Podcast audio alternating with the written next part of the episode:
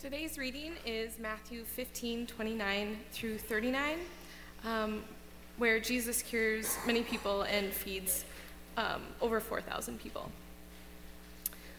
After Jesus had left that place, he passed along the Sea of Galilee, and he went up the mountain where he sat down. Great crowds came to him, bringing with them the lame, the maimed, the blind, the mute, and many others. They put them at his feet and he cured them. So that, so that the crowd was amazed when they saw the mute speaking, the maimed whole, the lame walking, and the blind seeing. And they praised the God of Israel. Then Jesus called his disciples to him and said, I have compassion for the crowd, because they have been with me now for three days and have nothing to eat. And I do not want to send them away hungry, for they might faint on the way. The disciples said to him, Where are we going to get enough bread in the desert to feed so great a crowd? Jesus asked them, How many loaves have you? They said, Seven and a few small fish. Then, ordering the crowd to sit down on the ground, he took the seven loaves and the fish, and after giving thanks, he broke them and gave them to the disciples. And the disciples gave them to the crowds. And all of them ate and were filled. And they took up the broken pieces left over, seven baskets full. Those who had eaten were 4,000 men, besides women and children. After sending away the crowds, he got into the boat and went to the region of Magadan. The word of the Lord.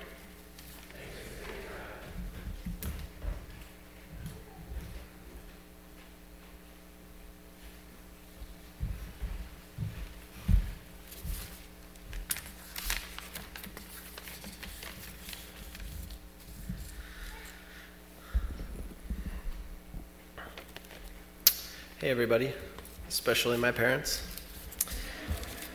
Um, once, Rachel, once Rachel read that passage, I was like, oh, if I would have heard Rachel preach, like, say that passage like a week ago, I would have totally preached a different sermon.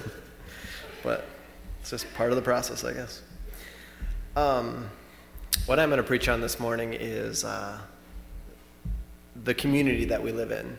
Um, we at the House of Mercy gather because we're people who, who are committed to living out um, the radical vision of Jesus' kingdom of God. This means a radical vision of love for our neighbor and for God. You probably don't come to a place like this unless you like revolution um, and change, because that's most of what we talk about here. Um, we talk about political change, we talk about climate change, we talk about changes in art, changes in the local music scene, uh, changing hermeneutics. But one thing that we talk about a lot is how slow change is. Um, we find that public opinion is hard to change. New ideas are scary or seen as bad or threatening. Media empires, whether they're Fox News, MSNBC, NPR, pull the media and the public in so many different directions that it's hard to get a consensus around anything. Um, they're, all, they're all so compelling in their own way um, that it, it pulls the public opinion apart. Corporate greed, um, salaries, uh, bonuses, golden parachutes, labor unions, stock options, these things slow change to a snail's pace. Environmental neglect. Um, you know, there's, there's an island called Garbage Island in the Pacific Ocean that's supposedly the size of Texas. Um, people neglect recycling, people mistreat animals, um, families are hurting, there's continuous cycles of alcoholism, abuse, insecurity. And these are the things that we try to breathe new life into in this community. Um, these are the, the cycles that we try to speak the love of Jesus into. It, it, and we always keep calling for this revolutionary change in our world. And I really believe that the people in this community go out every week and do that change. Um, you know, we make real change in the world in this community. We have teachers that work to promote quality education. Um, who work to break cycles of poverty in, in different parts of the city, people who work to break cycles of affluence in other parts of the city. We have uh, teachers who are opening minds and hearts to new ideas and teaching tolerance and love. Nurses who go out there and care for the sick and needy. You know, a lot of people here are nurses, I think. Um, we have corporate employees who go out into a really hard workplace and try to advocate for for more just treatment of uh, nature and of um, the marginalized. Um, you know, a lot of times those people say, I'm working for the man, but, you know, if you're not working for the man, somebody else is. i would rather have you there, you know? Um, in some ways, that's the hardest job because the values are so messed up in some of those corporations that I really applaud people who spend time there. Um, we have social workers who try to empower those who have been left out and left left down by systems of injustice or apathy. We have passionate environmentalists here who clean creeks or you know recycle and all the stuff that environmentalists do. I mean, some of it's so unseen. Um, we have artists who speak prophetically through the music or painting we do here. We have just so many people. If it sounds like I'm going on and on, it's because there's so many people here who do amazing things. Um, Jesus in our text has great crowds come to him. And, and he heals the lame and the sick and, and the deaf and the blind. And, and, and we, as the body of Christ, do that every week. I'm confident about that. That this community goes out and is the hands of feet in Christ. And as much as we, um, as difficult as that is, we, we continue to work at it as a community, and I applaud you for it. But working for change is slow, and there's real opposition. And this is what I find is the hardest for myself. Um, I find myself, and I think many of you too do, isolated and depressed um, because the struggle for justice is so difficult. Um, the public opinion or public apathy is so strong that it seems like the st- systems of oppression that are in place will never be torn down.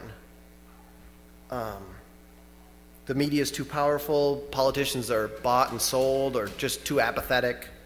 Um, you know, there's diseases we can't seem to cure, uh, and there's times when there just isn't enough money or people to get the momentum we want to see. I mean, so many of these issues require widespread public support for these issues. And, and like, as a person, you can only advocate, like, to your friends, you know, like, and you tell your friends, and then they think, oh man, just stop talking about it, you know, like, we get it, you know, but um, we, I think we say with the disciples, um, you know, when we when when we're just strung out, where where can we get enough bread in this remote place to feed such a crowd? And Jesus says, How many loaves do you have? And they're like seven and a few small fish. And then Jesus blesses it and makes so much out of it. And, and that's really a miracle that I hold on to.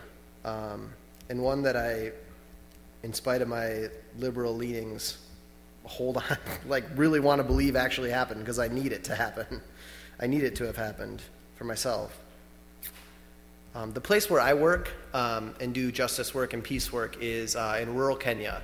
Um, uh, we, I have a, a good friend who um, grew up in a nomadic tribe in Kenya, and uh, he was he was a nomad. Like I don't know if any of you are familiar with the Maasai tribe, um, but they um, are a tribe. They kind of like it's it's like the Old Testament basically.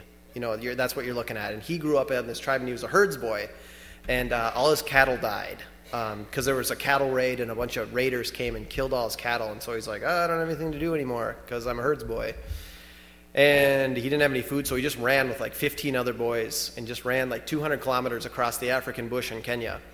And he ran into a World Vision feeding truck. And uh, he had never seen a truck and he'd never seen a white person before. And he was like, and he said to me, he was like, We thought that the white people had gotten burned or something and that all their black skin had burned off. Like they had a little quorum with all their, with all like the herds boys. They're like, How do these people get white? And then they came out of this truck and they thought it was like another kind of elephant. And, and so they were like, uh, okay, we're super hungry. Do you have any food? and I guess that won the day. Um, but this World Vision feeding camp started, and uh, and he learned to read and write, and uh, and then he became a World Vision kid. And uh, if anyone familiar with World Vision kids here, uh, you know they're you usually on a refrigerator you'll see them. Well, he was one of those kids. Um, he got his school paid for, and then he went off to do work at uh, um, Daystar University in Kenya, and uh, and then he came to do his master's at Bethel, and that's where I met him. Um, we became really good friends um, because my white guilt complex and his African need really found a match. you know, like there was a there was a natural fit there, and uh, and so I learned a lot about helping people through that experience. Um, we became roommates, and he's like a 32 year old uh, African man. He's like a grown man, and he doesn't have his two front teeth because in that tribe they pull out your teeth. Like when you're a man, they circumcise you and pull out your teeth when you're 13. And if you flinch, then you are done ski. They throw you out of the tribe. So uh, they're just like, you can't hack it in this tribe if you can't get your two teeth pulled out. So, so we were just an odd couple walking around. I co-signed for his bank account. I taught him how to drive, all this stuff. So it was just amazing friendship, and I learned so much about life and about America. And you know, when you have to explain American social norms to people, you really start to re-examine them. Um, and it really, that really happened. And uh, I remember one time I was standing outside my car and I said, I said, you want to get in my car? And he's like, your car? I was like, yeah, it's my car. He's like, this is our car. I was like, this is not our car. You do not own this car. I don't even own this car. My parents own this car. and he's like, no, it's our car because we're a community. And I was just like, oh my gosh.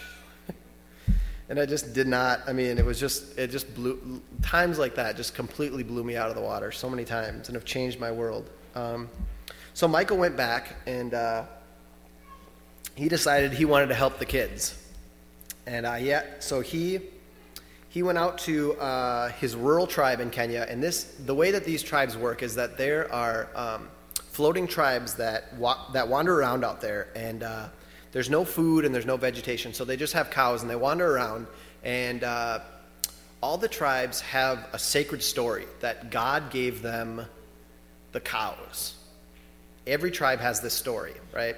So, as you can imagine, any other cow that belongs to any other tribe was at some point stolen from them. And because everyone has this thing, they're all completely justified murdering each other. Um, so they have ex-Soviet rifles um, that they bought from Sudan, and uh, they just shoot at each other all day long. Um, and in this small rural, small part of Kenya, about the size of Minnesota, there's 80,000 people who live up there. Um, just they're kind of like Native Americans um, in some ways, but they have AK-47s, and a few of them have cell phones, which I thought was weird. Um, so Michael got 150 kids who had been uh, orphaned or ostracized by this process of uh, um, war and poverty in this neighborhood, and he got all these kids together and he got really excited. And he got three teachers, and then 15 minutes later, he called me up and was like, "Hey Nathan, you want to start a school?" And I was like, "What?" And he's like, "Yeah, I got all these kids here, and we need money." And I was like, "Oh, okay." and, uh, and that's how I started a school. so it wasn't very romantic, actually. Uh, so for two years, I was working on this school, and then uh, Michael told me to come over. So I came over there, and uh, we got a truck, and we went up into the bush to go check things out. And uh, I went to these cattle camps where they had all these, there was like five year old to 15 year old boys uh, who all were herding cattle. This was their job, just to herd cattle. And they'd never seen a white person before, and they were like totally stunned they, they were they were it was like I felt like Christopher Columbus. Like these people were they were just like staring at me like totally wide eyed. A couple of them wanted to kill me. And when I first got there, because they thought I was for the government, I think they might have thought that I was a British person who was left over from the colonial days, because um, they don't really have a sense of time there. But uh, but anyways, this old guy that we've been hanging out with is like, ah, shut up, you know, this guy's cool. So that was really nice. So uh, I didn't think that guy liked me either. He didn't say anything. He was really he, he he only had one eye that worked and he wore this like funny bucket hat that he got somewhere and like but he was from way out there and he he but he ate a lot of food that I bought for him. So I think I was, he was cashing in on that favor. Um, so we went out there, and all these cat boys do is um, all they have to eat is blood. That's all they drink is blood. So they shoot an arrow through the neck of, a, of the cow and then drain the blood and then they just drink it. That's like their food. And if they're If the cows are okay, then they milk them a little bit um, and mix it with the blood. So that's basically all they eat. And if a cow dies, then they eat it. Um, and if you're over 15, then you are a tribe man and you um, get a gun. You get an AK 47. Um, so 15 to 30 AK 47. And your job is to hide out in the woods while the little kids walk around with the cows. Your job is to hide and make sure if anybody comes and tries to steal the cows, that you shoot them. Like that's your whole day. That's all you do for the day. And then at the end of the day, everyone comes together and they say, Did you lose any cows? No, I didn't lose any cows. Did you shoot anybody? Yeah, I shot somebody. Did they get away? Yeah, they got away. You know, and so when I was out there, I went out there into this one of these cattle camps, and we had a tent. And uh, once I got out there, I was like, I was like, Michael, are there any other tribes out here? He's like, Oh no, you're very safe. And I was like, Uh, how safe? And he's like, uh, Pretty safe. And I was like, I was like, he's like, he's like, there's another tribe that is a warring tribe, but they're two miles away. I was like, two miles? That's pretty close. And he's like, yeah, but the, all the people in the tribe are going to do a don't attack us tonight dance. Really, and they'll yell really loud to tell the other tribe not to attack us because there's a white person here. I was like, are you sure you want to tell them that there's a white person here? But anyways, I made it, so that's an important thing. um, and as we left that part, um, it was really sad. We, we left, and, uh, and Michael said, you know, these people that you met, a lot of them will be dead by the time you come back next year. Um, so just know that when you're meeting these people. And that was really, really hard for me to see. And like as I drove away, I felt so stressed out. I don't know if anyone's ever been in a super dangerous situation, but I was just so stressed out after being there because I was, I didn't realize how stressful it was living there. Um, but then we went out to um, a village where the women live. And in this village, there is, um, there are little huts, like the thatch huts that we have. And uh, in the thatch huts, um, there's one thatch hut with the man in the middle. And then all around, there's all his wives. All have their own thatch huts with their kids. And each person has like three to six wives. You're not really, you're not considered a man in that tribe unless you have at least two wives. So you're not allowed to vote in tribal meetings unless you have two wives. Because they say, if you're not rich enough to have two wives, we don't care what you have to say which I thought was weird, but so everybody gets two wives. Um, and there's a lot of polygamy. There a lot of polygamy, and um, the polygamy is perpetuated by female um, genital mutilation. There's female circumcision, um, and so they're just a, a, a whole host of hor- horrible, atrocious, things that go along with being a woman in that tribe. You have no standing. You have no rights. They buy you for 30 cows, and then they keep you um, until they're done with you. And then, like, if you can't have kids, you're done. You just, they just leave you. Um, we met one woman whose name was Mary, and one of the problems is um, that when you do female circumcision, um, there's a lot of scarring that happens. And so when you have a baby, there's a good chance that things can get really ripped. And, uh, her uh, uterus fell out um, during childbirth, and she wasn't able to get it back in. And uh, so, I don't know if you guys are familiar with the story of the bleeding woman, but um, there, if you bleed, you're ceremonially unclean. So you have to. So she had to sit under a tree, um, with, away from her tribe for two years. Um, she finally moved to another town. We actually picked her up, and uh, and we helped her get a surgery, and uh, so and then she was able to go back and start her life over. So that was really a blessing. But there's so many women who have um, problems like this, and it's just it's really difficult.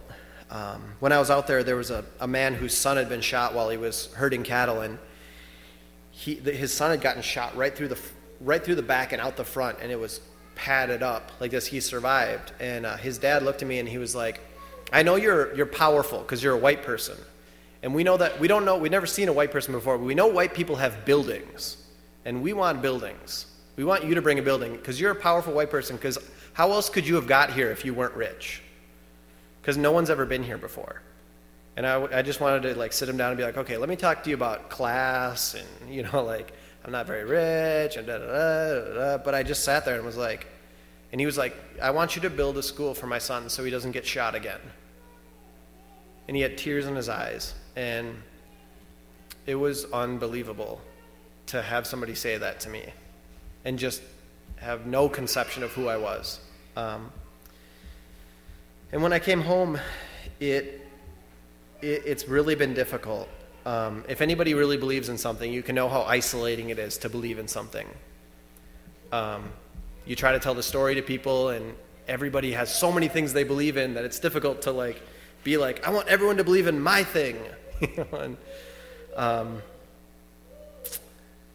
and so this story of the feeding of the 4,000 really means a lot to me because um, I've talked to Debbie about this before. When I just get so down about what what I'm going to do, you know, when there's not enough money and um, there's so many kids, and I just remember all the things people saying and all the people that are counting on me because they actually made me part of their tribe. I'm one of only two white people that's ever been inducted into the tribe.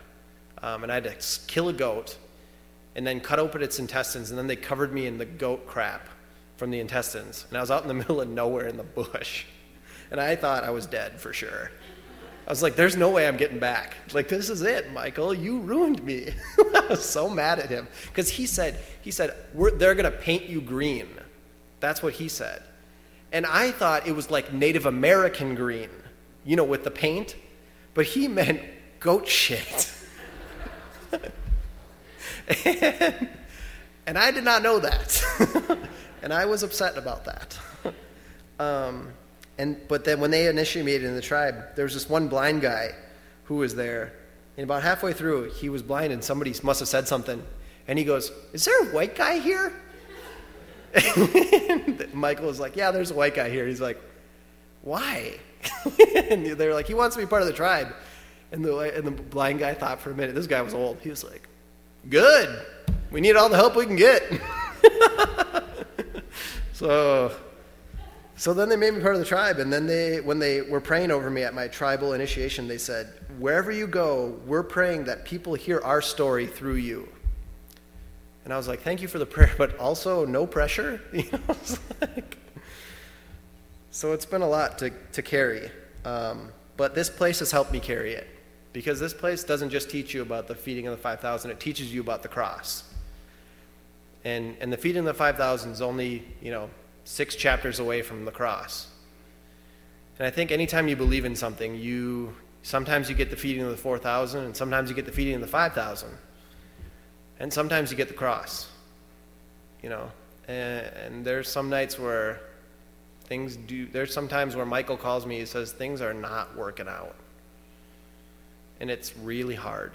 But this place is, is, is a place that's so real to come to when you can when you don't have somebody telling you things are going to be okay. You have somebody reminding you that there's the cross waiting for you. And if you're doing the right thing, then you're going to get that cross. Um, and so I preach not.